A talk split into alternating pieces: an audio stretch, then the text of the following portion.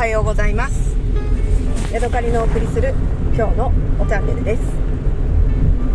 さてさて、今日はねバカな話をしたいと思います。えー、私とね夫はね、えー、と結婚してからにせんろくねんに結婚したので、何年なんだにせんろくねん、にせんじゅうろくねん、にせんにじゅうろくねんまでにあとさんねんあるからじゅうななねんかな。結婚じゅうななねんぐらい経つ、えー、ちょっと待って、じゅうろくねんかじゅうななねんぐらい経つんですけれども、さすがにねじゅうろくねんもじゅうななねんも子供がいないまま一緒にいると、えじゅうななねんも経つの？そんな経つ？にせんろくねん、ああそうなんだ、そんな経つんだ。あんまり普段ね気にしないで過ごしてるんですけれども、だとね、あのー、もちろんねこう単調ですよね。まあ子供もいないから大きくならないし、話題もねだんだんなんかね子はかすがい的な話題もないしみたいな感じでね、で仲良く過ごしてはいるんですけれども、えー、っとねなんかやっぱり単調なになったりとか し, しがちじゃないですか。っていうのでね、なんかこうたまにね、あのー、なんていうのかな、おもなんかカンフル剤じゃないけれども、なんか面白いことしたいなって思うわけですよ。えーとね、私と夫はにせんじゅうきゅうねん、にせんきゅうねんからにせんじゅういちねんにかけてふたりでね一緒にリュックサックを背負って、えー、世界一周のねあのバックパックの旅行をしました。でそのね思い出がたくさんあるので、それについて話すっていうのがねなんか、あのー、私たちの中で大事なね、えー、プライスレスなあの思い出なんですけれども、そのねプライスレスな思い出があるからなんかね、あのこのなんていうのかな、共有できない、なんか他の人には共有できない思い出があるから一緒にいるのも楽しいし、えー、ふたりでねいかにお互いを笑わせるかっていうことを考えるのも楽しいしっていうような感じでね、こうなんか日々どう楽しく過ごすかみたいなことを考えるんですけれども、ここねにねん、にねんは経ってないと思うんだけどいちねんにねんぐらい、えー、私がね、あのー、なんか発明した新しい、あのー、面白がりは、えーっとね、自分自分をね猫にするというね、あのー、本当にねバカなことを、えー、やっています。えー、友達に話すとねなんか恥ずかしいけど、まあねポッドキャストで誰もね顔も 見, 見てないし、私という人を知らない人だからまあいいかと思ってお話しするんですけれども、なんでねこういう設定になったかっていうと、一番最初に思い出すのは、私ねお風呂に入るのが嫌いなんですね。でお風呂に入ること自体は好きなんだけど、お風呂に入るためにお洋服を脱いだりなんか髪の毛を乾かしたりとかっていうことがもうめんどくさいんですよ。ただね私ね世界一周の旅行に行く前は別にそんなこと考えたこともなかったんですね。ただ、えーと、海外に行くとお風呂にこうジャブンと浸かることができなくて、シャワーだけっていうのがメインなので、あんまりこう体が温まらないし、あんまりいい気持ちがしないんですよ。なのでシャワー浴びるのめんどくさいなみたいな気持ちになって、でそこからなんかね日本に帰ってきてもあんまりお風呂に入るの好きじゃないみたいな、そんな感じの風になっちゃったんですね。なので私がよくあのお風呂に入るのを嫌がるので、夫が私に臭い臭いとかって言うんですけれども、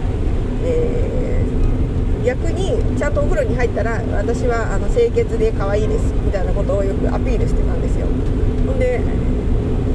でなぜかその時に清潔で可愛い猫ちゃんというフレーズを私が思いついて、今日は清潔で可愛い猫ちゃんですよっていうことを、えー、なんかたまに言っていました。でそこからだんだんね、あのー、私は猫ちゃんですっていうところをこうなんていうのかな、あのー、そこからねどんどん広げていって、えー、猫をかぶることでいろんなことをやらないで済むようにしようっていう悪知恵を働かせて、えー、例えばねお布団を引くの私嫌いなんですよね。お布団って私ぐちゃぐちゃで、なんかのその適当に広げて適当に寝ればいいみたいな気持ちがするんですけれども、えー、夫はねちゃんとねシーツもきれいに整えて、えー、なんか毛布もきれいに広げてみたいなのが好きなんですね。なので私がね、えー、お布団を引くとぐちゃぐちゃなので、夫はいつもねまたぐちゃぐちゃだって言ってあのプンプンしてるんですけれども、なので、えー、と私は、ね、そこは 猫, 猫キャラクターを使って、えー、猫ちゃんは指がな い, ないしあの手手も小さいので上手にお布団が引けませんと。なので、えー、お布団みたいな重たいものを持ったら手が折れちゃうので、私はお布団が引けないのでどうぞよろしくみたいな感じで、あのお手手が痛くて猫ちゃんはお布団が引けませんみたいなことを言うと、夫がしょうがないなと思って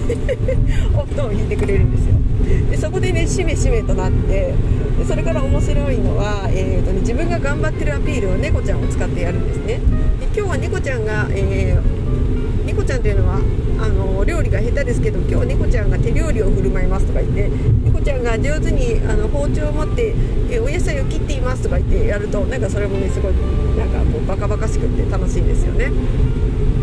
そしてね、だんだんねその猫ちゃんキャラクターがねどんどんそこから毛が生えてきたというかね、広がっていって、えー、私の家にね本当の猫ちゃんがねなんか何匹か住み着いてるんですね。誰かが餌をやってるっぽい、まあ、地域猫とは言わないんだけど、まあ、野良半野良猫みたいな猫ちゃんたちがいるんですけれども、その猫ちゃんたちが家の周りをうろうろしていたり、家の前近くでうんこしてたりとかするんですけれども、あの猫ちゃんも私の仲間だというかね、私が猫社長で、えー、あの猫ちゃんたちが、えー